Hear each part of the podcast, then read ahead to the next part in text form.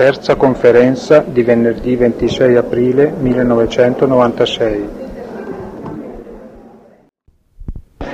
Cari amici, questo pomeriggio vogliamo dedicare i nostri pensieri al settenario fondamentale del Vangelo di Giovanni, ai cosiddetti sette segni che Cristo ha compiuto.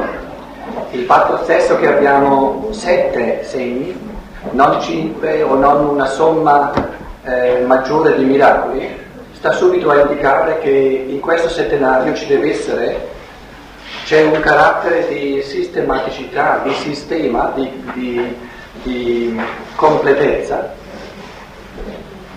E quindi veniamo indotti proprio a vedere nei Vangeli anche questo aspetto scientifico sistematico che consente ai Vangeli di diventare testi anche di meditazione, testi dai quali si possono trarre sempre nuove conoscenze.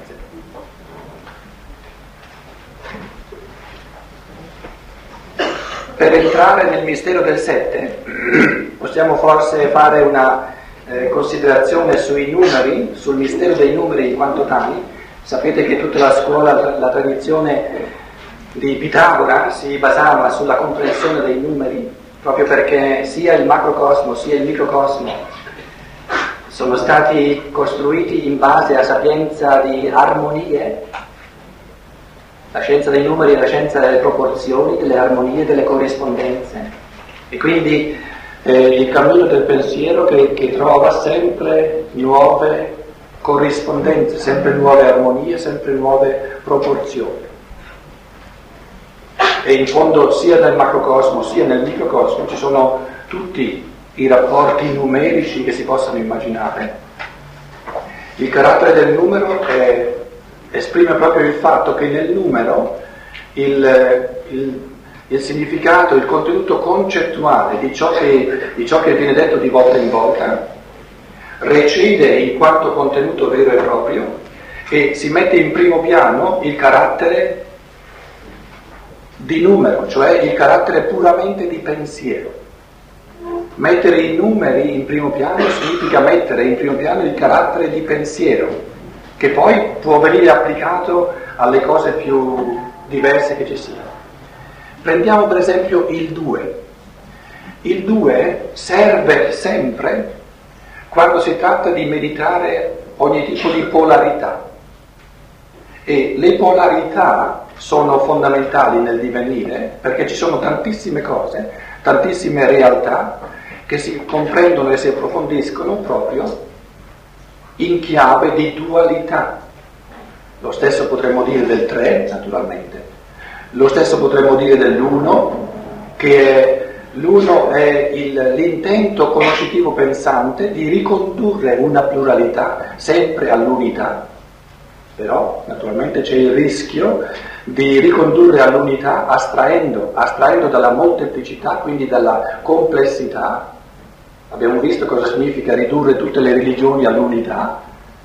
Quando si fa unicamente l'affermazione, tutte le religioni sono una cosa sola perché dicono tutte la stessa cosa. In altre parole si perde tutto il contenuto molteplice, il contenuto anche proprio complesso delle varie religioni che hanno, che hanno, dei contenuti, quindi anche dei, degli impulsi storici diversi di volta in volta, e se ne tira fuori solo un destillato unitario. Quindi il grande pericolo, così come, come eh, l'accattivante dell'unificazione è proprio la capacità del pensiero di sintetizzare, il pericolo è l'astrazione.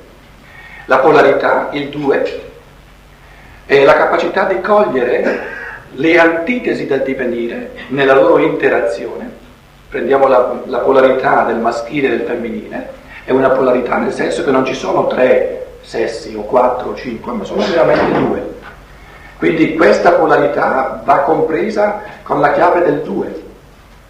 Ci sono fenomeni che, vanno, eh, che si comprendono meglio con la chiave del tre e in fondo Pitagora voleva dire e vuol sempre dire che una delle cose più importanti nella formazione del pensiero, e la scienza dello spirito è proprio una formazione del pensiero in chiave moderna, sta in questo, che l'essere umano impara a ravvisare quali fenomeni si comprendono meglio in chiave di unità, quali fenomeni si comprendono meglio in chiave di polarità, quali fenomeni si comprendono meglio in chiave di trinità, o di quattro, o di cinque, o di sei, o di sette. Vedremo che il sette ha un posto tutto particolare. Questa mattina abbiamo visto eh, l'importanza del, del 4. Il 4, l'importanza del 4 sta nel fatto che noi siamo in un certo senso nel centro dell'evoluzione e tutto ciò che è evolutorio si svolge sempre in 7, però al centro c'è il 4. 1, 2, 3 sono passati, nel, 4, nel quarto, nella quarta posizione siamo e altre tre, altri tre stadi evolutivi ci aspettano. È come, è come quando eh, noi descriviamo un orizzonte. Nell'orizzonte l'essere umano che guarda questo orizzonte è sempre al centro, quindi c'è sempre una considerazione del divenire secondo la quale è legittimo porsi al centro, tre prima di me, tre dopo di me e io sono al quarto. In altre parole c'è stata l'evoluzione saturnia della Terra, l'evoluzione solare della Terra, l'evoluzione lunare della Terra, ora siamo al quarto periodo planetario della Terra. La, la formazione prima del corpo fisico, le basi del corpo eterico, poi è sopravvenuto il corpo astrale, ora ci troviamo nell'evoluzione del Dio. Tutta la, l'evoluzione terrestre della Terra riguarda l'evoluzione del Dio. Un aspetto fondamentale della polarità, o se volete un aspetto fondamentale del due, che nell'agnosi per esempio già eh, si era perso, perché c'erano ormai poche persone, anche iniziati, che potessero cogliere nella, nella nella chiarezza questa polarità, è la, la polarità delle iniziazioni prima di Cristo.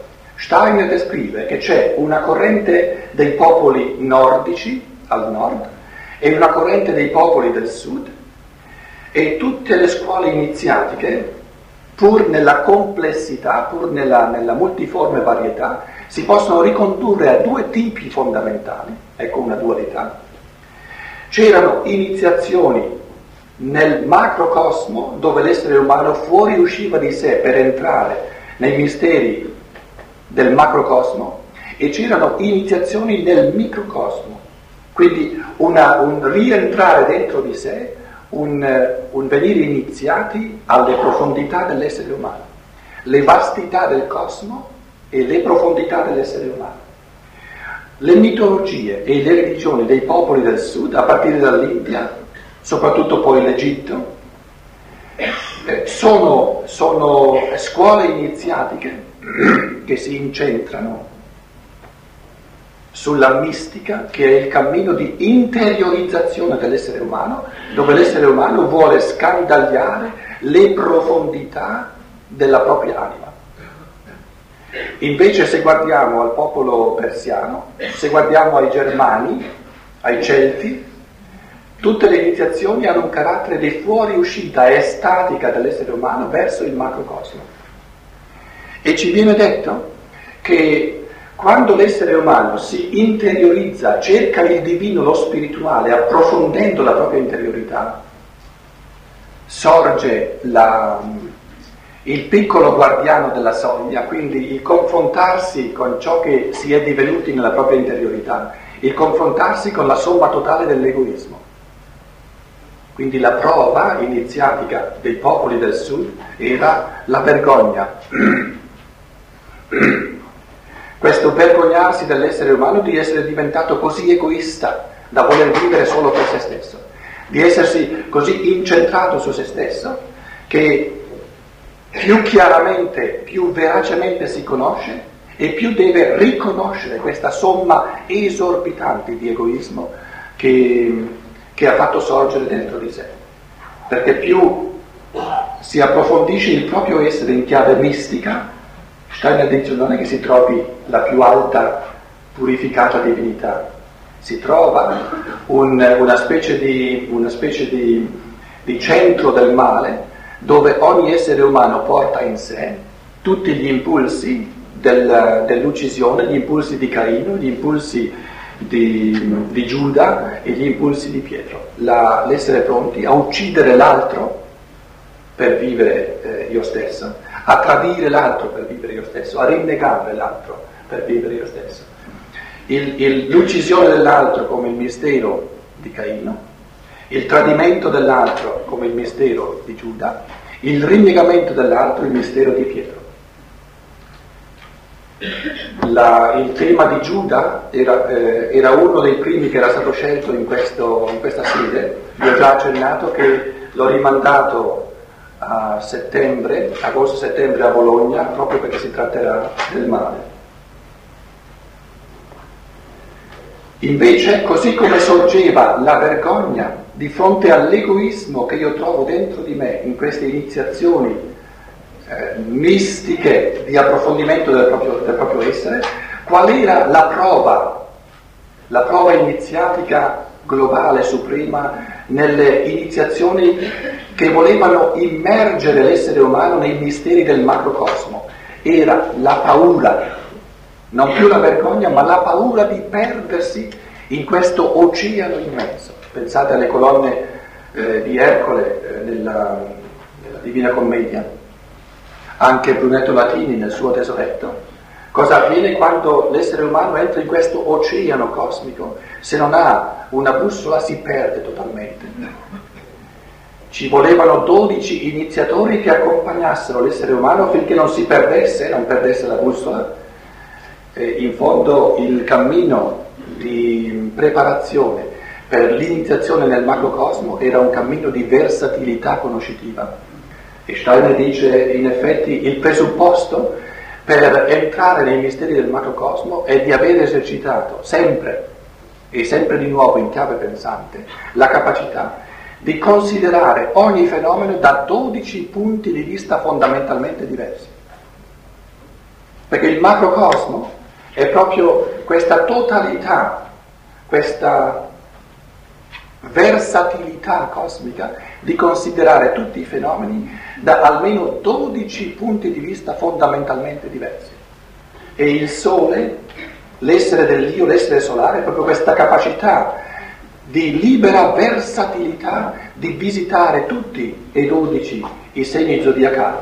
Quindi il Sole è come un'immagine dell'Io umano che in chiave pensante si adopera ad eruire tutti gli aspetti del cosmo, ravvisandone almeno 12 fondamentali, e quello di esercitarsi a considerare tutte le cose dal punto di vista di Pietro, e poi vedere dal punto di vista di Matteo, poi vedere dal punto di vista di Giovanni, vedere dal punto di vista di, di Giacomo, perché ogni punto di vista è legittimo, ognuno ha ragione dal suo punto di vista.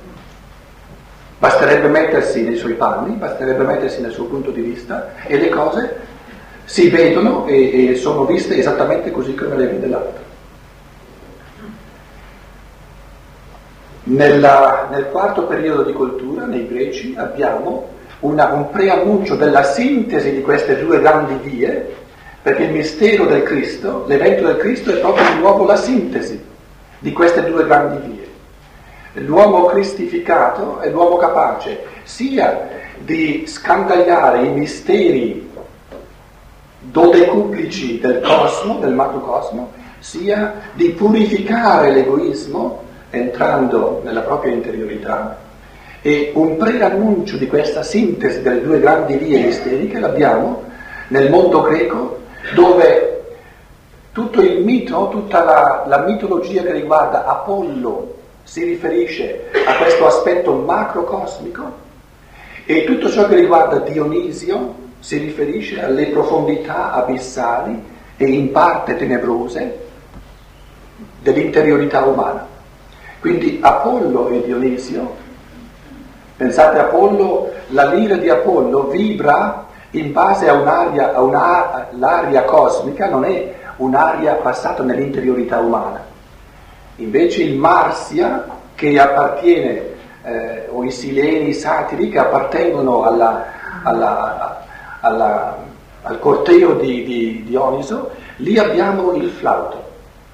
La differenza fondamentale tra la lira e il flauto è che la lira basta muovere le corde e il cosmo, l'aria che è nel cosmo, fa vibrare queste melodie. Non sono melodie che scaturiscono dall'interiorità umana, sono, è una specie, è, è un, un, un far concentrare le melodie cosmiche su queste corde. Invece l'elemento dionisiaco, dionisiaco è questa aria che è stata interiorizzata nell'essere umano e che adesso prende una innervatura, dove si suona il flauto, propria della volontà umana. Alla di Atene, che prova a suonare, lo, lo, sbatte via il flauto perché si accorge che il suo viso viene tutto eh, brutto. Palla Atene, questo, questo cogliere i pensieri cosmici, posta di fronte a questa interiorizzazione del cosmo, dove il cosmo viene riprodotto a partire dal microcosmo, dove si tratta adesso di individualizzare, non più eh, di ripetere questa, questa, armonia cosmica, ma di individualizzarla e quindi cominciare a strapazzare la, la, la compagine fisica umana per costruire l'individualità. Palla d'Atene dice no, non fa per me. Dove troviamo nei Vangeli questa, questa polarità? Dove ci rendiamo conto che i Vangeli sono veramente testi iniziatici. Passeremo poi al 4 e al 7. Troviamo questa polarità, eh, dopo, queste cose le potete rileggere, quelle che dirò adesso, nella seconda conferenza del ciclo Da Gesù a Cristo di Stein, dove dice il cristianesimo tradizionale porge all'essere umano i, le immagini evangeliche in chiave di fede per meditarci sopra.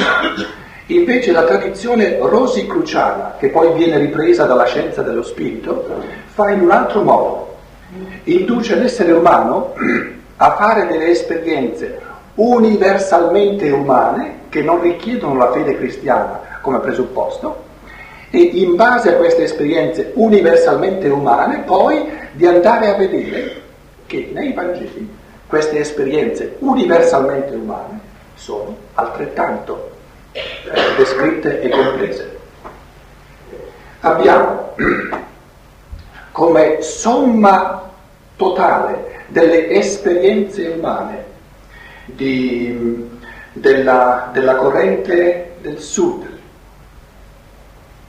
dove si trattava di immergersi nella realtà del microcosmo uomo, queste, tutte queste esperienze umane della vergogna vengono riassunte all'inizio dei tre anni, dove il Cristo entra dentro in questo microcosmo, microcosmo che è Gesù di Nazareth, espressa nelle tre tentazioni. Il, la realtà della tentazione nei Vangeli è un riassunto nell'esperienza del Cristo di tutte le esperienze misteriche dei popoli del sud in chiave di mistica, in chiave di eh, entrare dentro all'interiorità umana. Questa polarità, tra l'altro, è la polarità del risvegliarsi, entrare nel microcosmo, e dell'addormentarsi, ritornare nel macrocosmo. Questa polarità fondamentale dove noi ci risvegliamo ma non penetriamo sufficientemente a fondo di noi stessi, siamo fuorviati, fuorviati dalla percezione esterna, e questo addormentarsi dove noi perdiamo la coscienza, nelle tradizioni iniziatiche venivano approfondite in modo da addormentarsi, restando svegli nel macrocosmo, e in modo da risvegliarsi senza obnubilare la visione di ciò che veramente c'è nell'interiorità umana, confrontandosi con l'egoismo che attende di venire purificato.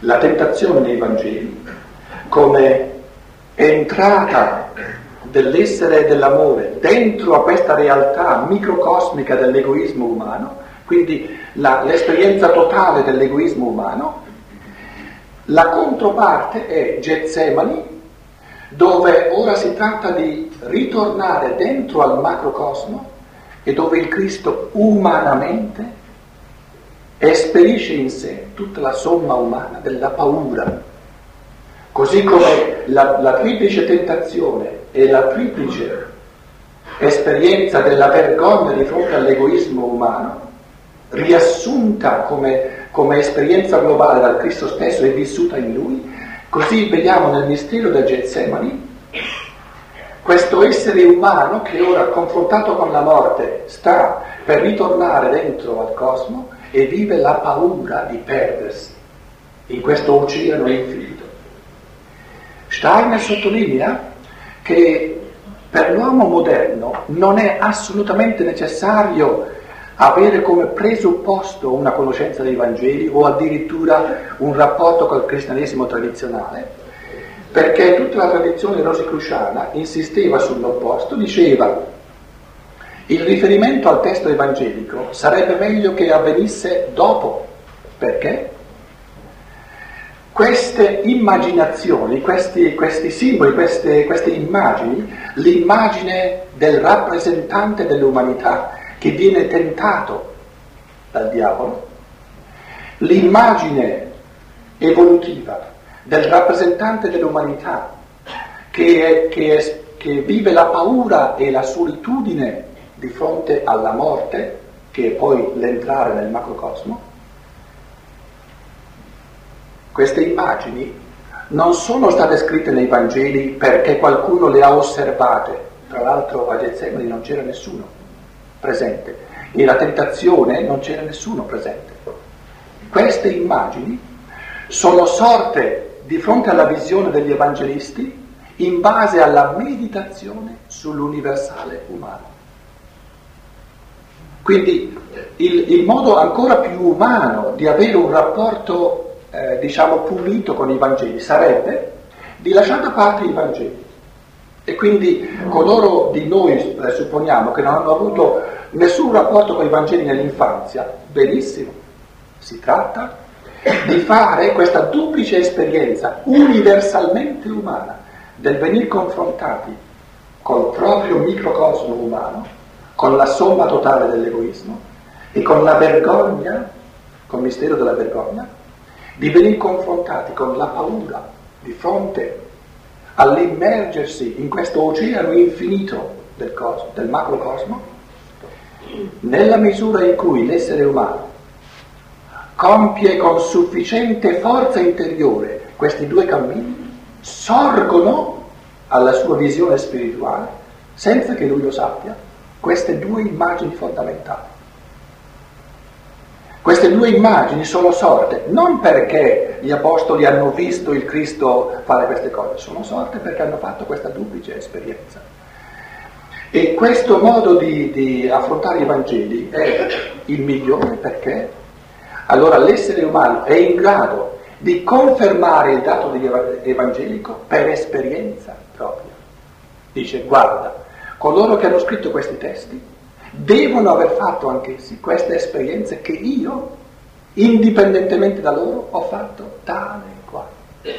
Ci troviamo di fronte a una polarità universale del divenire, che è la polarità delle, dell'entrare nei misteri del microcosmo umano e dell'ampliarsi negli spazi infiniti del macrocosmo del mondo intero nel quale noi viviamo. Il quaternario, l'ho accennato questa mattina, sorge ogni volta che si considera l'evoluzione dai primordi fino ad oggi, il settenario è invece la totalità dell'evoluzione. Quando si pone il 4 alla base, è sempre una meditazione, è sempre una prospettiva che riguarda l'evoluzione fino ad oggi. Quando si pone il 7 come base di meditazione, si intende abbracciare tutta l'evoluzione, i tre gradini fondamentali precedenti, il quarto che è sempre quello attuale, e si anticipano come, come rispecchiamento a un livello superiore dei primi tre, si anticipano gli ultimi tre, e quindi si ha sempre un settenario quando si abbraccia la totalità di un ciclo evolutivo. Abbiamo ricordato i quattro sacrifici cosmici del Cristo, quindi fino al quarto che è quello che ci accompagna finora, che è il mistero del Golgotha. Il primo sacrificio che ha portato ordine amante nei dodici sensi, organi di senso dell'essere umano. Il secondo grande sacrificio che ha portato ordine di sacrificio, quindi ordine amante nei sette organi vitali, nei sette processi vitali. Il terzo grande sacrificio, che poi eh, questo terzo grande sacrificio, tra l'altro, eh, i greci nella loro mitologia hanno avuto ricordi, hanno avuto immaginazioni, è avvenuto verso la fine dell'Atlante, dell'Atlantide, i greci hanno avuto immaginazioni reali come ricordo di questo terzo sacrificio del Cristo e tutto il mito di Apollo, il tripode di Apollo, questo, questo armonizzare le tre forze del pensare, del sentire e del volere, tre forze che prima dell'intervento di Apollo erano caotiche, il Python, il serpente puzzolente, la, la, la, la puzzolentezza proprio della, del caotico, ora che interviene Apollo a porre ordine nel pensare, nel sentire, nel volere, il Python puzzolente, Pytheo significa proprio essere puzzolente, si trasforma nella saggia Pizia. In questa Pizia che ora ha la capacità di formulare oracoli sapienti perché esprimono un'armonia del pensare, del sentire e del volere. Questo come breve accenno di che cosa c'è nelle mitologie come ricordo di ciò che il Cristo ha compiuto eh, nel cammino umano. Il quarto sacrificio, il, il creare tutte le condizioni, mettere a, a disposizione di tutta l'umanità gli strumenti che ci consentono in chiave di libertà di porre ordine nell'io, nell'io che è scisso in due la, l'evoluzione dell'io è sempre una, un dialogo dell'essere umano con se stesso, un dialogo tra l'io dell'egoismo e l'io dell'amore. Avevo accennato questa mattina e sono le cose che noi eh, riprendiamo in scienza dello spirito perché l'agnosi stessa le aveva già perse e vedrete come nei Vangeli questo paternario è contenuto, però eh, la domanda è legittima fino a che punto eh, gli evangelisti stessi hanno capito, proprio si sono resi pienamente coscienti che la struttura dei loro Vangeli è articolata su questo quaternario. Dove abbiamo nei Vangeli queste scadenze del, del, primo passo che riguarda il corpo fisico, i dodici arti, i dodici sensi del corpo fisico, che ripete poi l'evoluzione saturnia, dove abbiamo nei Vangeli il secondo passo, quindi il primo passo è quello del bambino che si erge e che costruisce la figura umana con 12 membri che gli, che gli consentono di essere eretto e di camminare. Secondo grande passo evolutivo è quello del parlare, del, del linguaggio, dove abbiamo nei Vangeli il mistero del sette, dove abbiamo nei Vangeli il mistero del tre come terzo passo evolutivo, dove l'essere umano comincia col corpo astrale a, a, suscitare una coscienza e la capacità di armonizzare il pensare, il sentire, il volere. E il quarto l'abbiamo poi nella passione e nella morte del Cristo, dove, dove eh, in queste due affermazioni, mio Dio, mio Dio, perché mi hai abbandonato? C'è l'espressione dell'io inferiore. E mio Dio, mio Dio, perché quanto mi hai esaltato? c'è l'espressione del Dio superiore. In ebraico basta cambiare due lettere, due lettere. La frase significa mio Dio, mio Dio, perché mi hai abbandonato? E lì e lì, lamma, asaltami. Cambiando due lettere abbiamo la prospettiva del Dio superiore, la prospettiva di Marco, la prima è la prospettiva di Matteo, perché mi hai abbandonato, quella umana, di ciò che deve morire. Invece in Marco abbiamo la prospettiva dell'io superiore, la prospettiva cristica cosmica di ciò che sorge, e lì e lì l'amar shabbatani, due, soltanto due lettere sono cambiate, mio Dio, mio Dio, quanto mi hai esaltato. Nei Vangeli, eh, molti di voi lo sapranno, una delle cose più difficili nella lettura dei Vangeli è che si ha l'impressione di una faragine di, di eventi e di racconti, ma se si, se si, ha il desiderio di trovare una struttura dei, dei, dei, dei punti di orientamento è proprio la cosa più difficile perché questo viene raccontato al ventesimo capitolo e non può avvenire al decimo capitolo. I pilari, i, i, i pilastri dei Vangeli sono proprio la prima moltiplicazione dei pani, dove come risultato di questo evento c'è il congiungersi con le dodici ceste cosmiche, poi c'è una seconda moltiplicazione dei pani, che molti esegeti eh, presentano come una ripetizione della stessa cosa, ma se leggete il testo vedrete che nelle due moltiplicazioni dei pani non si ripete nulla. Il numero delle persone presenti è diverso, il numero delle ceste che vengono raccolte nella coscienza umana è diverso, è tutto diverso. L'una è di giorno, l'altra è di notte. Sette pani, cinque pani, due pesci, un pochino di pesciolini è tutto diverso, non c'è nessun elemento che sia uguale. Il secondo grande evento, la seconda moltiplicazione dei pani, si raccolgono sette ceste. Non sette ceste di rimasugli, è una traduzione proprio assurda di rimasugli. Nel, nel, nel testo greco significa che raccolgono nella propria coscienza 12, questi dodici impulsi cosmici che permanentemente permangono nell'essere umano, non rimasugli, permangono. Sono, sono impulsi cosmici che costruiscono permanentemente, sempre, ogni momento, tutto l'essere umano nella sua corporeità fisica. Nella seconda c'è l'esperienza del settenario planetario che costruisce tutta la realtà vitale degli organi vitali, dei processi vitali, e gli apostoli fanno l'esperienza del permanere, del, di questo operare permanente di questo settenario dentro all'essere umano.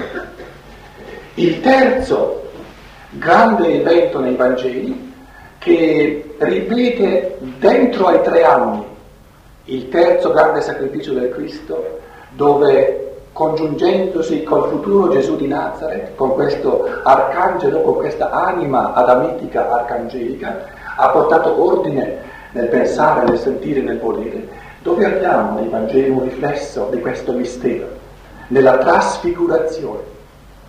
Nella trasfigurazione abbiamo proprio questo mistero del tre, mistero ternario, pensate alla trasfigurazione di Raffaello, questo ternario in alto, Cristo, Mosè e Elia, riflesso nel terrario umano dell'anima umana, Pietro, Giacomo e Giovanni, e in fondo al monte, questa eh, zona di tenebra, dove si vede eh, che gli apostoli, questi tre, sono soltanto agli inizi di questi grandi misteri. E poi abbiamo come quarto eh, sacrificio del Cristo, non una ripetizione, una riepilogazione di ciò che era già passato, perché il mistero della Terra non è una ripetizione di Saturno, del Sole e della Luna, ciò che è specifico della Terra non è una ripetizione di un sacrificio passato da Cristo, ma è il nuovo, centrale, quarto sacrificio del Cristo, che è la redenzione, ciò che noi chiamiamo la redenzione dell'umanità, che è eh, l'espressione dei misteri totali dell'io umano. Dell'io che dischiude nell'evoluzione tutto ciò che, che si svolge in chiave di amore e in chiave di libertà. Avendo fatto queste considerazioni eh, molto veloci sul mistero del 2, sul mistero del 4, con alcuni esempi fondamentali, affrontiamo ora il mistero del 7, per vedere poi in che modo nel Vangelo di Giovanni noi abbiamo dei settenari che eh, ci aiutano proprio a rimeditare sempre di nuovo la totalità dell'evoluzione, la totalità dell'evoluzione in chiave del 7. Tra l'altro eh, sapete che l'autore del Vangelo di Giovanni è lo stesso autore dell'Apocalisse e l'Apocalisse è un testo tutto basato sul 7.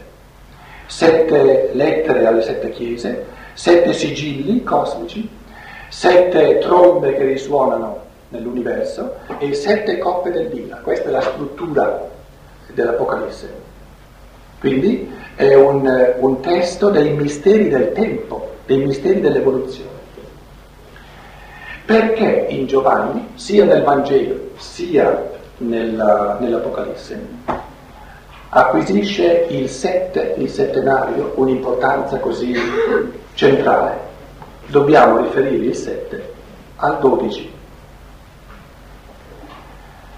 Il 7 e il 12 sono sempre di nuovo posti, eh, stati posti in, in rapporto l'uno con l'altro, perché stanno l'uno all'altro come l'eternità al tempo. Dove c'è un 12 si tratta sempre di un cosmo totale, stabile, delle stelle fisse, si tratta della contemporaneità della durata. Invece i sette pianeti, proprio perché si spostano continuamente, sono un'immagine dell'evoluzione del tempo. Il 12 è sempre una totalità del, dell'eterno che non cambia mai, che ci accompagna nella sua permanenza divina. Il 7 è il mistero dell'uno dopo l'altro. Il 12 è il mistero dell'uno accanto all'altro, dove non c'è da scegliere perché sia tutto contemporaneamente. Il 7 è il mistero dell'uno dopo l'altro, dove l'evoluzione può avvenire unicamente in chiave di rinuncia, in chiave di scelta, in chiave di, di questo e non ciò che era prima e non ciò che era dopo. Quindi il mistero anche della libertà Che significa? Che questo iniziato, Lazzaro, che ha scritto il Vangelo di Giovanni e l'Apocalisse, pone al centro delle sue riflessioni, incentra tutte le cose che ci dice sul 7. Il 7 sta al 12, come la libertà alla grazia divina.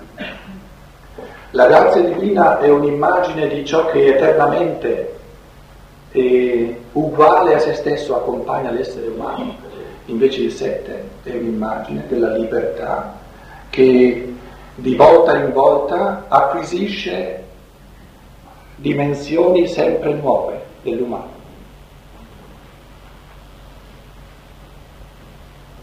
Col mistero del 7 si dischiude il mistero della storia, il mistero del divenire, il mistero dell'uno dopo l'altro il mistero della libertà, il mistero dell'omissibilità.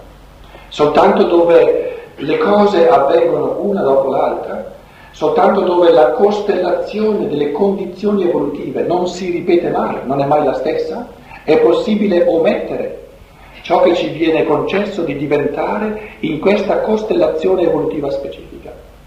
Noi viviamo nel tempo dei computer, nel tempo delle macchine, della tecnica, questa costellazione di fattori evolutivi, così come sono oggi, e che ci consentono, eh, diciamo, certe conquiste interiori che sono possibili unicamente nel confronto con questi fattori evolutivi che non si ripeteranno mai, questo mistero dei fattori evolutivi sempre nuovi e quindi delle possibilità evolutive sempre nuove e dell'afferrare il momento che non si ripete mai è proprio il mistero della libertà.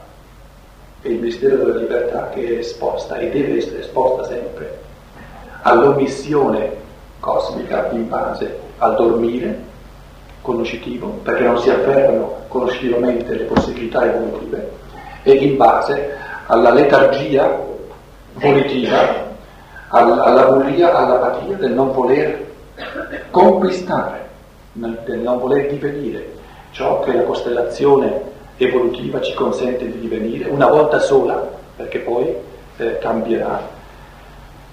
Se eh, ci fosse un, un eterno ripetersi dell'uguale, non avremmo evoluzione, non avremmo libertà, avremmo l'eternità divina. Libertà eh, è possibile soltanto dove c'è questo abisso dell'omissibilità, nel senso che i fattori evolutivi non si ripetono mai uguali due volte. Ma questo fatto, il fatto che i fattori evolutivi come condizioni di possibilità per noi non si ripetono mai, non è da, da considerarsi il fatto negativo dell'omissibilità. Il fatto che i fattori evolutivi sono sempre diversi significa che ciò che ci viene concesso di diventare è inesauribile, perciò non si ripete. Se anche soltanto due volte si ripetessero nel cosmo le stesse condizioni evolutive, sarebbe l'inizio della noia, sarebbe l'inizio della mancanza di fantasia morale da parte degli esseri divini. Gli esseri divini sono così fantasiosi che sono in grado di inventare condizioni evolutive sempre nuove, sempre diverse, perché dischiudono all'essere umano conquiste sempre nuove e sempre diverse. Ciò a riguardo del significato fondamentale del sette, in quanto mistero dell'evoluzione nel tempo. E se consideriamo il sette da questo punto di vista, capiamo subito che dove abbiamo a che fare con un settenario, per esempio i sette segni nel Vangelo di Giovanni, ci sono anche sette parole io sono, sette frasi con io sono nel Vangelo di Giovanni. Ci sono sette gradini della passione. Ogni volta che abbiamo a che fare con un sette, abbiamo a che fare con un cosmo totale dell'evoluzione, con la totalità dell'evoluzione. Quindi, da un lato ci viene dato, la, data la chiave di interpretazione del sette, dall'altro ci viene detto, sta attento, che il sette, essendo un numero, è soltanto un'indicazione metodologica eh, di, di, di, struttura pensante. Quindi il 7 diventa fecondo soltanto quando tu puoi ogni settenario lo prendi uno per uno, dal primo fino al 7, e lo riempi di contenuti sempre più concreti. Quindi il, il motivo per cui Giovanni, il Vangelo di Giovanni ci dà sette segni, non è per darci uno schemino eh, eh, per cui adesso che ho imparato eh, che cosa sono i sette segni, io so, so, ho tutto ciò che c'è da imparare. No, è soltanto una metodologia. È una metodologia da applicare sempre di nuovo in complessificazioni sempre eh, più vaste a tutti i fenomeni dell'evoluzione. E la fecondità del Vangelo, soprattutto quella di Giovanni, si dimostra non in una lettura che vuol sapere cosa c'è scritto. La fecondità del Vangelo si, si dimostra nel rapporto meditativo col Vangelo, dove questi segni, sempre gli stessi, vengono riempiti di sempre nuovi contenuti. E questo riempire questi segni, che sono sempre gli stessi, di contenuti evolutivi, settenari, sempre nuovi, è l'impegno della meditazione non è un compito dell'arzigogolamento eh, intellettuale, è un compito della mente insieme al cuore, del cuore insieme alla mente. Bisogna che l'essere umano si decida a concedersi, forse ogni giorno, del tempo per vivere con questi testi, per vivere con questi segni, per lasciarsi dire cose sempre nuove. Ci viene detto quindi, eh, veniamo messi in guardia dagli schematismi, dal fatto di pensare di avere qualcosa in base al fatto che abbiamo una lista di sette cose. Una lista di sette cose è sempre un orientamento metodologico, è sempre soltanto un avvio del pensiero. Le cose vere sono quelle che poi, in base a questo settenario, sempre in modo nuovo, con contenuti sempre nuovi, ciascuno poi, applicandola al suo destino evolutivo, sarà in grado di trovare. Questi segni li conoscete, sono il cosiddetto miracolo di Cara di Galilea, il servitore reggio che ha il figlioletto che è il figlio che sta per morire, il paralitico lago di Bethesda, paralitico da 38 anni, a cui viene detto prendi il tuo lettuccio e cammina, il quarto, quello centrale, la moltiplicazione dei pani, dove eh, gli apostoli hanno una esperienza immaginativa, ispirativa, oltre non sono ancora capaci di andare, immaginativa e ispirativa, di questo macrocosmo che si, che si, che si assomma nel microcosmo umano e che, e che ricostruisce questo 12 a partire dall'essere umano. Il quinto eh, segno è la visione del Cristo, la visione spirituale del Cristo sul mare in tempesta. Viene, viene, I titoletti eh, nelle traduzioni dicono Cristo cammina sulle acque, ma nel Vangelo non c'è che Cristo cammina sulle acque, soprattutto nel sesto capitolo di Giovanni dove questo viene raccontato. Non viene detto Cristo cammina sulle acque, gli apostoli vedono il Cristo muoversi sulle acque e non c'è da, nessuna parte che il Cristo fisico si muove sulle acque. Quindi è una visione immaginativa dell'essere del Cristo, mentre il corpo fisico del Cristo siamo di notte, quindi sta dormendo, sorge di fronte alla visione spirituale degli Apostoli, l'essere spirituale, quindi il corpo etilico, il corpo astrale del Cristo. Il sesto segno del Vangelo di Giovanni è il cieco nato che riacquista la vista nel, nel suo incontro con l'essere cristico.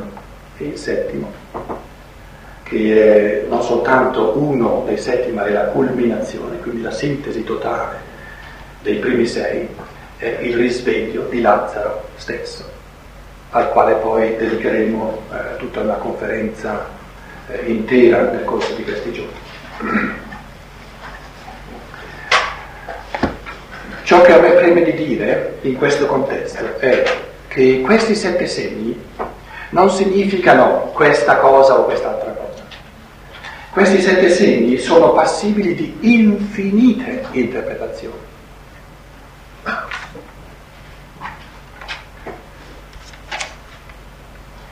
Sono eh, sette passi evolutivi che racchiudono la totalità dell'evoluzione, quindi abbiamo a che fare con un settenario per natura inesauribile nel suo significato. Quindi l'approccio esegetico che dicesse il, il terzo segno, la guarigione di questo, di questo paralitico, la, significa questo, sarebbe subito un'ottica del tutto sbagliata, perché la risposta della scienza dello spirito sarebbe sì, significa questo, ma anche questo, ma anche questo, ma anche questo. In che modo questa inesauribilità evita la, l'arbitrio assoluto.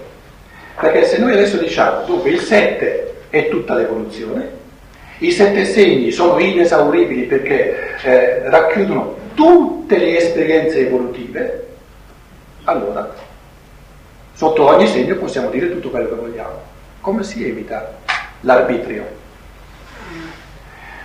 Comprendete che l'arbitrio conoscitivo si può evitare unicamente se si è in grado di cogliere il carattere specifico di ciascuno dei segni. Quindi di individuare proprio un settenario di impulsi ben specifici nel tempo, nell'evoluzione, uno dopo l'altro, nei caratteri di diversità l'uno dall'altro. Faccio un esempio.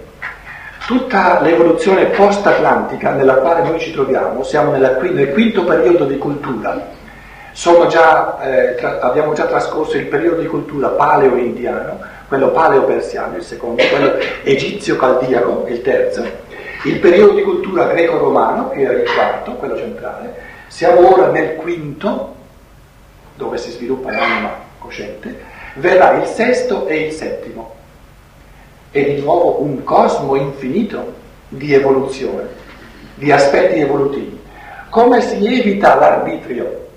In modo che le, le affermazioni fatte sul terzo debbano riferirsi veramente al terzo e, non, e non, non, possono confondersi con le affermazioni che riguardano il secondo periodo del singular. Vi renderete conto che l'unico modo di evitare in questo mare infinito l'arbitrio, l'arbitrarietà, è proprio quello di una scienza dello spirito che sia in grado di individuare il carattere oggettivo e specifico di ognuna di queste sette posizioni. ma in questo modo è, è, è semplicemente, semplicemente, esposto o, o enunciato un compito conoscitivo, non da poco. Così come si tratta di individuare il carattere ben specifico della cultura indiana. E ci sono conferenze e conferenze di Stein che ci aiutano proprio a, a riempire di contenuti ben specifici, per cui io non confonderò mai più la prima i caratteri fondamentali della prima cultura paleo-indiana con i caratteri fondamentali di quella zaradostriana, così è possibile, ma è tutto un cammino da fare, cogliere i caratteri specifici dell'evento di Cana, i caratteri specifici della moltiplicazione dei pani, per cui io non farò mai affermazioni evolutive che riguardano la moltiplicazione dei pani, attribuendole a Cana, e non farò più affermazioni evolutive che riguardano Cana, attribuendola alla moltiplicazione dei pani. Cosa voglio dire io con questo, eh, cari amici? Che siamo proprio agli inizi di una scienza dello spirito, che ci concederà di entrare sempre più nel concreto del, de, della complessità infinita dei fenomeni evolutivi, in modo da evitare l'arbitrarietà, in modo da poterci orientare in modo che le affermazioni siano scientificamente giuste, senza essere così astratte che non significano nulla. Se ci pensate vedrete che in ogni disciplina, in ogni scienza è proprio così. Colui che non conosce questa disciplina, questa scienza, fa affermazioni di massima, affermazioni molto astratte, ma in questo modo dimostra di non conoscere la complessità dei fenomeni. Colui invece che ha studiato per anni e anni, o forse ha praticato, conosce la complessità dei fenomeni, ma eh, evita l'arbitrarietà, la confusione, proprio perché ha la capacità di orientarsi, di, orientar, di, di, di ravvisare dei, delle distinzioni fondamentali in questa complessità dei fenomeni. In altre parole, cari amici, ci rendiamo conto che i Vangeli sono testi di metodologia del pensiero, specialmente il Vangelo di Giovanni, l'abbiamo detto, il Vangelo del pensiero. Ma più che preoccuparsi di darci i contenuti, ci dà la metodologia del pensiero. Ecco l'importanza del sette. La metodologia del pensiero che si immerge nei misteri dell'evoluzione, che non disdegna, che non ha paura della complessità, pensate alla paura appunto del, delle, dell'iniziazione nel macrocosmo, perché sa di costruire dentro all'essere umano una capacità pensante che dà una forma, dà una struttura e quindi sa ravvisare dei caratteri fondamentali che non, non, eh, non, non vorrà più eh, confondere gli uni con gli altri. Sulla base di queste riflessioni metodologiche, che ci hanno occupato un po' di tempo proprio perché si tratta di metodologia, più che di individuare adesso contenuti che poi siano sostituto del vostro pensiero. Questa è la difficoltà. Pensate Steiner quanti contenuti di scienza dello spirito già ha dato primo, in questo primo acchito della scienza dello spirito, ma si nota in lui sempre questa coscienza metodologica di non voler sostituirsi al nostro pensiero. E perciò tante persone vorrebbero uno Steiner più facile, uno Steiner che poi riassume le cose e le, riporta a qualcosa di, di molto più semplice. E Steiner proprio questo non vuole fare, perché si tratta di, di squadernare di fronte all'occhio spirituale di ogni essere umano tutte le possibilità evolutive senza toglierle, senza sostituirsi al suo, alla sua, al suo compito pensante. Fatte queste premesse, guardiamo un pochino dentro a questo settenario. Potremmo addirittura, eh, se il tempo ce lo concede, eh, fare un parallelismo tra questi sette segni e le sette grandi affermazioni del Padre nostro. Nel Padre nostro sono contenute le sette leggi fondamentali del divenire, ecco per di nuovo un settenario. Il quaternario della seconda parte, il pane quotidiano, la colpa, la, il debito quotidiano, la tentazione quotidiana e il male quotidiano. Dacci oggi il nostro pane quotidiano, rimetti a noi i nostri debiti come noi li rimettiamo, il debito quotidiano, la tentazione quotidiana, non ci far cadere dentro alla tentazione e il male quotidiano, il confronto col male quotidiano, liberaci dal male. Vedete questo quaternario che riassume l'evoluzione passata fino al presente, poi il ternario divino quello della volontà del Padre, del regno del Figlio e del nome dello Spirito Santo, sia fatta la tua volontà, venga il tuo regno, eh, sia santificato il tuo nome, questa, questa Trinità divina rappresenta tutta l'evoluzione futura. Quindi abbiamo di nuovo in questo Padre nostro eh, le leggi fondamentali, quella del pane quotidiano riassume tutta l'evoluzione del corpo fisico, quella del debito reciproco riassume tutta l'evoluzione del corpo eterico, quella della, della, del confrontarsi con la tentazione riassume tutta l'evoluzione del nostro corpo astrale, quella del confronto frontale con il male rappresenta l'evoluzione globale dell'io, l'io come bene totale dell'evoluzione terrestre e il non io, il cancellarsi dell'io come male totale, e poi abbiamo il, il nome spirituale come evoluzione del sé spirituale, il regno come evoluzione dello spirito vitale e la volontà del Padre cosmico che abbraccia tutti e sette i pianeti evolutivi della Terra, in quanto compimento dell'evoluzione dentro all'uomo spirito. in una conferenza. Dentro alla serie Il Vangelo di Giovanni in rapporto con gli altri tre, specialmente il Vangelo di Luca, eh, l'opera Omnia 112, che certamente potete comprare eh, anche qui.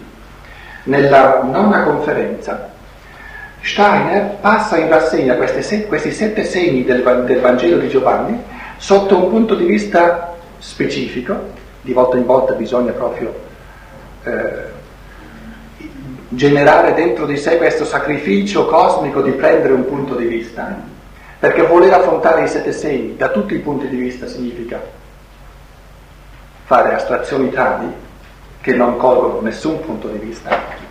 Vedete che la meditazione è un esercizio di offerta. È proprio questo esercizio della, del, dell'uno dopo l'altro del divenire, la capacità di ridursi a un'ottica di volta in volta però anche la gioia ogni volta di cambiare l'ottica. Descrive in questa conferenza, nella nona conferenza, i sette segni del Cristo come una gradazione artistica bellissima del modo in cui la forza del Cristo, gradino per gradino, con sette, in sette passi fondamentali, aumenta sempre di più. In altre parole, è proprio un apprendimento, una evoluzione del Cristo stesso che impara a grado a grado, e perciò si è incarnato, perciò si è inumanato, impara a rendere sempre più umana la sua forza divina, a trasfonderla sempre di più nell'essere umano.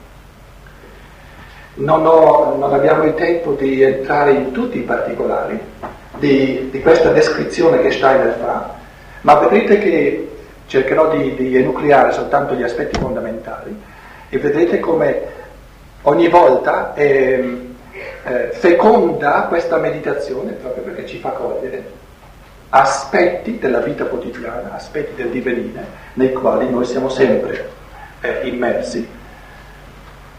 Basterebbe poi, noi adesso questi, questi sette passi li riferiamo al Cristo stesso, all'apprendimento del Cristo stesso, al, al modo in cui Cristo impara a rafforzare la sua forza dentro all'essere umano, ma un, un'altra prospettiva subito, che, che, subito viene in mente è, ah, se questo è stato il modo, eh, sono stati sei passi fondamentali attraverso i quali Cristo ha imparato a umanizzare la sua forza cristica, significa che posso meditare questo settenario anche dal punto di vista del rapporto tra essere umano e essere umano imparando in quale modo io posso imitare il Cristo nel mio rapporto con gli altri, compiendo questi sette passi, e in quale modo io posso accogliere la cristicità dell'altro dentro di me quando l'altro mi viene incontro, con l'uno o con l'altro di questi atteggiamenti fondamentali. Il segno di Cana viene espresso sotto l'aspetto fondamentale della transizione è un segno nel quale si manifesta il minimo grado, la forza specifica di Cristo. E perciò c'è in questo segno la frase la mia ora non è ancora venuta. Il Cristo si serve, si avvale della forza concomitante della madre, eh, la c'è la frase c'è qualcosa che passa tra te e me, o donna, questa frase viene del tutto trasfigurata, eh, eh, travisata, sfigurata, quando si traduce che cosa vuol dire fare con te donna. Ti e moi kai soi, c'è in greco, ti e moi kai soi.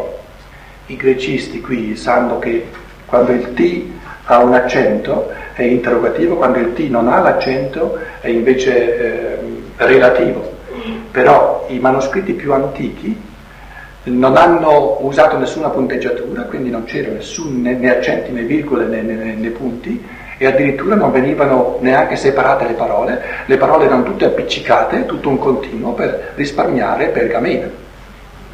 Non è che avessero avuto i nostri bravi eh, eh, editori, le nostre, le nostre stamperie dove, dove la carta eh, c'è eh, aiosa.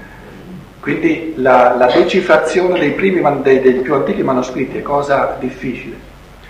Steiner dice la, l'affermazione del Cristo vuol dire questo segno di Cana è possibile proprio grazie a ciò che, a ciò che vige, a queste forze che vanno da te a me.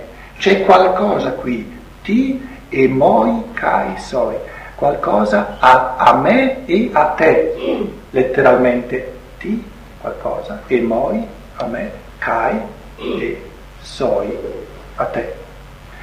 E un'altra forza concomitante di cui Cristo si avvale, perché la sua ora non è ancora venuta, è la forza vivente degli elementi dell'acqua. L'acqua non è un'acqua stagna che era già nelle, nelle, nelle giare piene, le giare sono vuote, e il Vangelo sottolinea il fatto che l'acqua deve essere, deve essere eh, attinta dalla sorgente, quindi è un'acqua viva. L'acqua sorgiva ha forze elementari, forze eteriche del tutto diverse dall'acqua che è già, eh, diciamo, eh, che, che ha già stagnato anche solo per delle ore. Cosa vuol dire? Che a Cana di Galilea, di Galilea, cioè in Galilea c'era una, una mistura del sangue, il, il, il, ehm, la polarità, il contrasto tra Galilea e Giudea è che in Giudea il sangue ebraico era sempre stato mantenuto puro, invece in Galilea c'era una mistura di, di, di popoli, una mistura anche di, di genie la, la, il, il, il, ehm, lo sposarsi con eh, elemento sanguigno di, di un altro popolo era già più avanti, perché l'evoluzione va da una, da una parentela da un'affinità di sangue, che era l'elemento portante della prima parte evolutiva, a un'affinità elettiva, a un'affinità della, della libertà, un'affinità karmica, che è l'elemento portante della seconda parte dell'evoluzione. Quindi il Cristo viene dove non è più il sangue a concedere all'uomo certe esperienze, dove il sangue è già stato mescolato, e perciò è importantissimo eh, che si tratta di Cana in Galilea, per inaugurare tutta la seconda parte dell'evoluzione, perché sottolinea Steiner il carattere di transizione, il carattere incipiente, dove il nuovo si manifesta appena appena e si innesta sul vecchio. Uno degli aspetti fondamentali, sia di amore divino, sia di metodica eh, del pensare sull'evoluzione, è questo, che se il Cristo avesse compiuto soltanto segni del compimento dell'evoluzione, ci avrebbe talmente schiacciato perché non ci avrebbe dato la possibilità dei passi intermedi. Ora, il suo amore consiste proprio in questo, che lui non soltanto anticipa il compimento, ma ci indica tutti i passi intermedi a partire da lì dove lui è venuto. Quindi il mistero di Cana sta nel fatto che l'amore divino non pretende dall'essere umano di catapultarsi là dove lui è, ma viene lui là dove l'essere umano è, in questa lacuna del divenire, il Cristo si compie un gesto che coglie l'essere umano così com'è a metà dell'evoluzione, per accompagnarlo di passo in passo in tutta la seconda parte dell'evoluzione. Ecco il significato di transizione, ecco il significato di incipienza del primo segno. La mia ora non è ancora venuta. Quindi il Cristo non è che anticipa tutta la seconda parte dell'evoluzione in toto, nel senso che compie unicamente segni che per noi saranno reali e accessibili alla fine, ma ci, ci squaderna proprio il tutto, tutti i passi. E quindi possiamo un'altra eh, ottica, un'altra prospettiva per interpretare questo settenario dei segni è che Cana di Galilea comincia, eh, descrive l'essere umano e, e i compiti evolutivi dell'essere umano a metà dell'evoluzione al tempo del Cristo e poi di passo in passo c'è una gradazione, c'è un, un, ehm, un approfondirsi della forza del Cristo e quindi ne, ne risulta subito che il segno di Lazzaro, il risveglio di Lazzaro, rappresenta proprio il, lo stadio compiuto e finale, lo stadio completo dell'essere umano che diviene del tutto cristificato. E tra questa, questo carattere di crisi, di svolta e di scelta, di discernimento che è insito nel segno di Cana, che, dove Cristo fa una transizione quindi una svolta tra tutto il passato e tutto l'avvenire. Abbiamo nel segno di, della, del risveglio di Lazzaro un carattere di telos, crisis, una crisi, proprio una, una scelta fondamentale nella metà dell'evoluzione, il telos e il compimento alla fine. E quindi abbiamo tra Cana e il risveglio di Lazzaro, di passo in passo, eh, una, proprio una crescita della forza del Cristo stesso dentro l'essere umano, il eh, servitore reggio è un essere umano tutto compreso nel, nell'impulso di anima di gruppo, non è neanche un essere umano, non è, non è un essere umano, ma è un appendice del re, un servitore del re.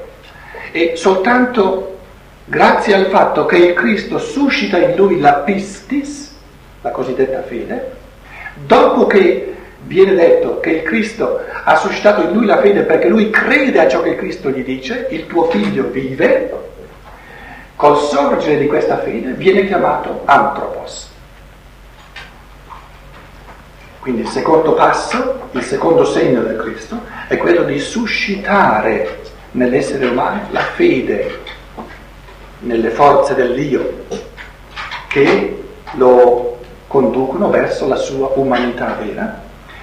Il passo successivo, la gradazione successiva, l'aumento successivo, quello del paralitico, 38 anni eh, sono due volte eh, 18-19 anni, 18-19 anni, lo sapete, è un ciclo cosmico astronomico importantissimo, è il numero di anni che ci vuole perché Sole, Luna e Terra ritornino allo stesso rapporto fra di loro. Sole, Luna e Terra ritornano allo stesso rapporto fra di loro ogni 18-19 anni. Quindi questo paralitico è stato due volte questo ciclo paralizzato e Steiner dice il Cristo opera qui non soltanto suscitando la fede, ma opera nella costituzione morale, perché questa, questa paralisi eh, si, è il risultato del cammino morale, quindi opera nell'anima di questo, di questo paralitico.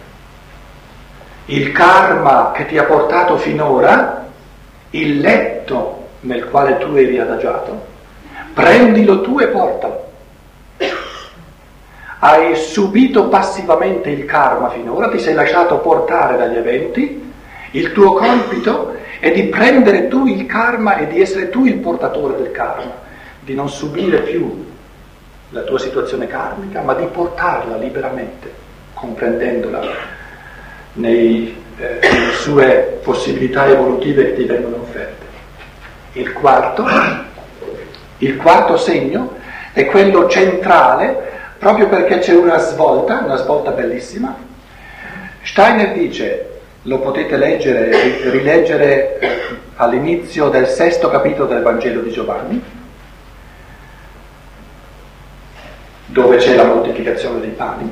Steiner dice l'essenziale di questo segno è dove viene detto che il Cristo prende i pani l'essere del sole raccoglie in sé questi dodici impulsi cosmici e non dà i pani direttamente alla folla, questo è importantissimo, dà i pani ai dodici e i dodici distribuiscono i pani alla folla. E Steiner dice, in questo, in questo mistero era chiuso qualcosa di importantissimo, eh, questo quarto eh, segno rappresenta un nuovo passo del Cristo, il Cristo diventa capace di conferire ai dodici la propria stessa forza cristica risanante.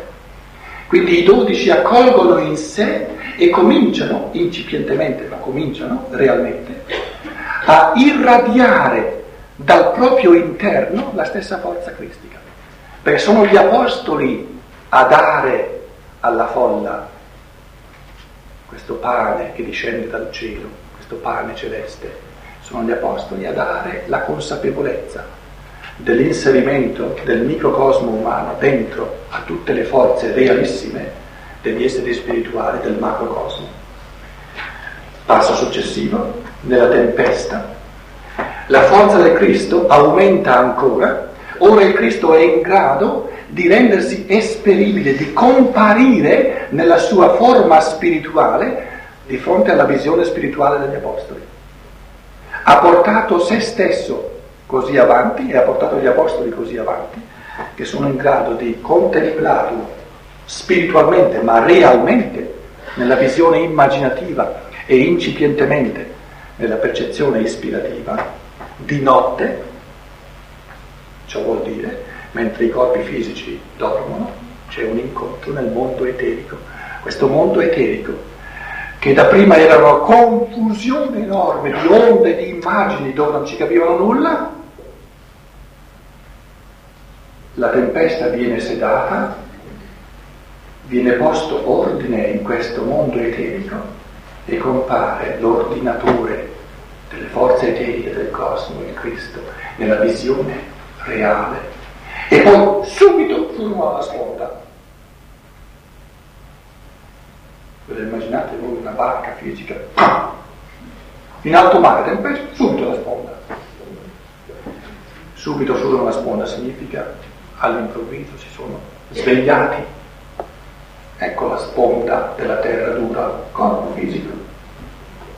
Siccome era un primo barlume, appena appena sono riusciti a porre ordine, ma non erano ancora in grado di trattenere, quindi di entrare più a lungo e più, più a fondo dentro questa visione spirituale, si sono svegliati subito. Così come alla trasfigurazione si sono addormentati. Quindi il, l'approdare alla sponda è un'immagine esoterica dei Vangeli che significa svegliarsi. La sponda è il corpo fisico. Se leggete il testo vedrete che interpretarlo in chiave fisica, che c'era una nave fisica sul, sul mare, eccetera, in tempesta, eccetera, eccetera, eccetera, e che poi, pam, subito la sponda, vedete che è una cosa assurda, proprio assurda. Questi sono gli elementi che dovrebbero indurre ogni persona intelligente e onesta a dirsi in questi testi abbiamo a che fare con altre cose che non quelle che noi conosciamo da sempre. Qui sono presupposti altri elementi conoscitivi per capire ciò di cui si tratta.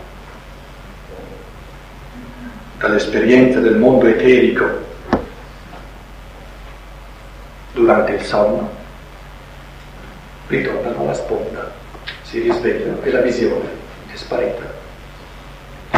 È un primo barlume per gli apostoli, ma per il Cristo è un passo enorme nella sua capacità di comunicarsi, nel suo apprendimento amante, pieno di sacrificio, di comunicarsi agli esseri umani. Il cieco nato è un'altra, un'altra, un altro aumento eh, significativo, ben specifico di questa, di questa forza cristica, perché il cieco nato è il mistero di, del modo in cui la personalità che si esprime in una vita si può capire unicamente sullo sfondo dell'individualità. Steiner distingue tra la personalità, che è così come l'essere umano si manifesta in una vita, e l'individualità eterna che va di vita in vita. La personalità di mm, Elia, la personalità di Giovanni il Battista, la personalità di Raffaello e la personalità di Novalis, il poeta sublime eh, di lingua tedesca, sono quattro personalità diverse, quattro vite diverse, ma sono la stessa individualità, lo stesso io spirituale. Questo cieco nato, l'importante è che è nato cieco, e perciò gli apostoli pongono la domanda da dove proviene il fatto che è nato cieco? Dobbiamo attribuirlo ai genitori? Cristo dice no, eh, eh, se, se, se fossero attribuiti ai genitori avrebbero dovuto nascere ciechi i genitori. Lo dobbiamo attribuire a lui, a questa personalità? E no, perché è nato cieco.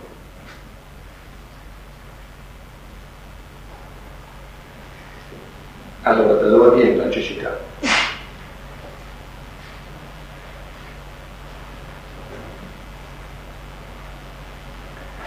Nella, nella, nel dogma, nella teologia o nella, nel cristianesimo tradizionale l'essere umano non preesiste al suo concepimento. Un accenno ai grossi problemi che il, Cristo, il cristianesimo tradizionale ha con i testi evangelici. Se fosse vero che l'essere umano non ha mai preesistito alla sua nascita, che Dio lo crea alla nascita, la domanda degli apostoli, non di un piccolo padrino qualsiasi, degli apostoli sarebbe assurda. Chi ha peccato perché sia nato cieco? Lui o i suoi genitori? Questa domanda, se ha peccato lui per essere nato cieco, in prospettiva del cristianesimo tradizionale è assurda perché lui non c'era.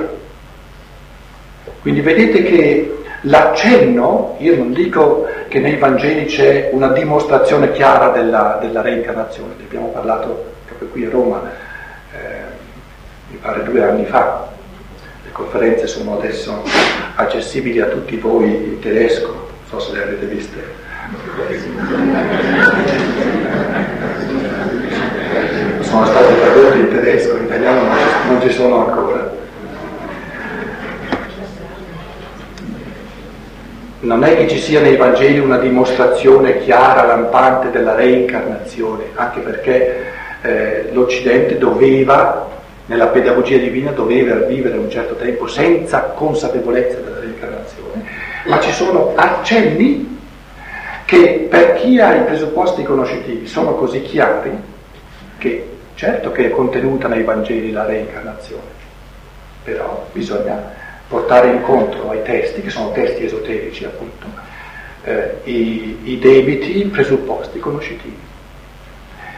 In altre parole, questa sesta gradazione della forza del Cristo consiste nel fatto che il Cristo opera non soltanto nella personalità dell'essere umano racchiusa tra la vita e la morte in questa vita, ma il Cristo opera dentro all'individualità che va di vita in vita. Ecco il mistero centrale del sesto segno del Vangelo di Giovanni questo operare nell'individualità che nella vita precedente ha compiuto i presupposti morali per desiderare di nascere cieco in modo da, da darsi la possibilità dei passi evolutivi successivi necessari alla propria evoluzione. E poi la culminazione, come dicevo, nel, nel settimo segno di cui parleremo più eh, profusamente, eh, in una prossima conferenza è di trasfondere la totalità delle proprie forze cristiche da parte del Cristo dentro al eh, Giovanni Lazzaro. Nell'iniziazione, nel risveglio di Lazzaro abbiamo una cristificazione totale dell'essere umano. Un ultimo accenno, in modo che eh, vi resti abbastanza da fare, in modo da non, non aver in nessun modo sostituito eh, il cammino eh, pensante di ciascuno. Questa, questo settenario esprime le sette leggi fondamentali del divenire che io adesso vorrei enunciare eh, diciamo in una forma il più universale possibile, ma vedrete che eh, appunto gli aspetti possono essere infiniti. A Cana di Galilea abbiamo la legge universale del divenire che è sempre un trapassare dall'affinità del sangue all'affinità della libertà.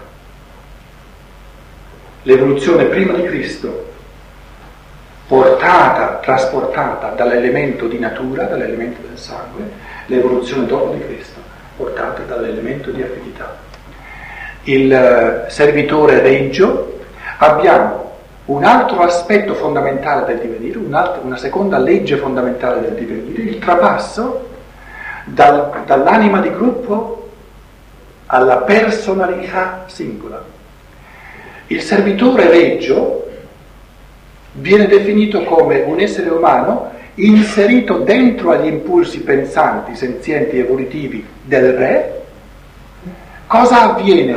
Quale evoluzione globale avviene? Il trapasso, l'affrancarsi dal, dall'essere inglobati e inseriti in impulsi di anima di gruppo, l'affrancarsi della personalità che comincia a eh, esperirsi come essere umano singolo. Nel terzo segno abbiamo un'altra legge fondamentale dell'evoluzione, il trapasso eterno che si compie sempre tra la preeminenza di ciò che è fisico-sensibile a ciò che è animico-spirituale. Questo paralitico ha vissuto la, la preponderanza, ha vissuto la, la forza, la straforza del fisico e dell'eterico in sé, ora riceve nella sua anima, nel suo spirito, la capacità di condurre, se volete viene vinto il materialismo, nel senso che non è più la materia a decidere di ciò che avviene nello spirito, ma è lo spirito a decidere di ciò che avviene nella materia. Il tuo letto, il dato di natura ti ha portato finora, l'evoluzione ti è data per invertire. La materia che determinava lo spirito si tramuta in uno spirito che determina la materia. Il quarto segno potremmo esprimerlo in questa legge universale del trapasso tra l'esperienza dell'io in Cristo a Cristo in me. Prima di Cristo l'essere umano era inserito dentro a questi impulsi cosmici che si assommano nel Cristo. Alla moltiplicazione dei pani, ora che il Cristo dà, conferisce agli apostoli le stesse sue forze, vengono interiorizzate e gli apostoli sono in grado, a partire dalla propria interiorità, di operare cristicamente nell'umanità. L'evoluzione è un, un eterno trapasso da io in Cristo a Cristo in me e a partire dal mio essere. Il quinto segno dove compare nella visione immaginativa il Cristo, senza essere fisico, il Cristo, è il trapasso evolutivo dall'io in me all'io in te, o se volete dal Cristo in me al Cristo in te. Così come nel quarto, eh, nel quarto gradino viene esperito Cristo in me, nel quinto, dove il Cristo spirituale compare nel mondo eterico, gli esseri umani cominciano ad esperire nell'incontro con ogni essere umano il Cristo, che è la sostanza vera, che è l'essere vero di ogni essere umano. Il trapasso da Cristo in me a Cristo in te, in ogni essere umano. Il sesto segno è il trapasso nel quale siamo, la scienza dello spirito è proprio, eh, si può interpretare tutta in chiave di questo sesto segno, il trapasso dall'essere confinati, dall'essere imprigionati nei confini angusti di una sola vita, di una sola personalità, il trapasso dalla personalità all'individualità che travalica tutte le vite singole, le abbraccia tutte un compito evolutivo sempre eh, nuovo, questo eh, infrangere i limiti illusori di coscienza che si eh, restringono tra la nascita e la morte per allargarli all'evoluzione di, dell'individualità che abbraccia tutto il divenire cosmico. Il settimo segno, un'altra legge universale del divenire, il passaggio dalla redenzione alla risurrezione. A una religione in chiave di redenzione dell'essere umano che vuole redimersi dalla materia, pensate alle, alle religioni orientali prima di Cristo, Steiner dice tutte le religioni eh, eh, orientali prima di Cristo sono religioni di redenzione. Il cristianesimo all'opposto non è una religione di redenzione, ma una religione di risurrezione.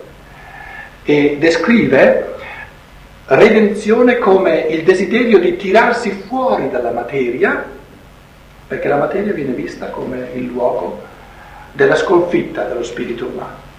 Cristianesimo eh, comincia nell'umanità quando si termina di volere una redenzione di tirarsi fuori dalla materia, dove l'essere umano si cristifica a un segno tale da amare la materia, da voler ritornare sempre nella terra, da confermare questo gesto incarnatorio e dove abbiamo nel settimo segno questo, questo gesto di risurrezione della carne, di amore di tutta la natura, amore a tutta la natura. Per cui la cristificazione dell'essere umano consiste nella trasfigurazione di tutta la natura. Viene espresso nella, in questa parola ierofantica del Cristo. Era la parola iniziatica che veniva sempre espressa dal, dal, dall'ierofante, dall'iniziatore, quando si trattava di richiamare dopo tre giorni e mezzo dentro al corpo fisico colui eh, che era stato iniziato, Lazzaro, vieni fuori. Vedremo nella conferenza sul risveglio di Lazzaro che il Cristo non intende dire vieni fuori dal sepolcro. Immaginate una banalità in, inconcepibile. Se è vivo e se la pietra verrà ben fuori, no? Ci vuole il Cristo a venire a dirgli vieni fuori dal sepolcro? No, Lazzaro, la tua grande tentazione sarebbe ora di restare nei mondi spirituali e di non voler più l'angustia del corpo fisico. Lascia il mondo spirituale, abbraccia di nuovo il mondo fisico, vieni fuori dal mondo spirituale, in, afferra di nuovo la tua corporeità, perché l'evoluzione cristica è l'evoluzione dell'amore, dello spirito umano per tutta la materia e non un'evoluzione della paura dello spirito nei confronti della materia. Così come l'essere del sole è venuto fuori dagli spazi cosmici infiniti, li ha lasciati, per entrare dentro alla materia, dentro alla terra.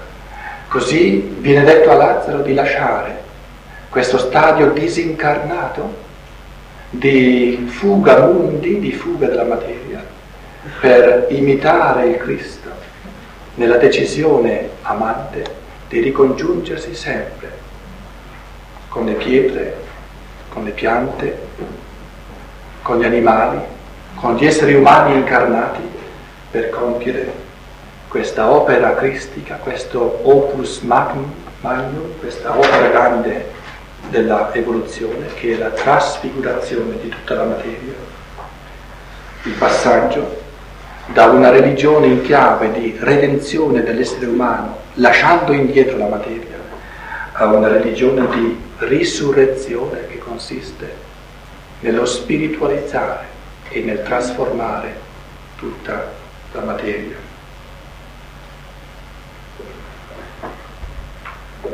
Vogliamo di nuovo fare una pausa e poi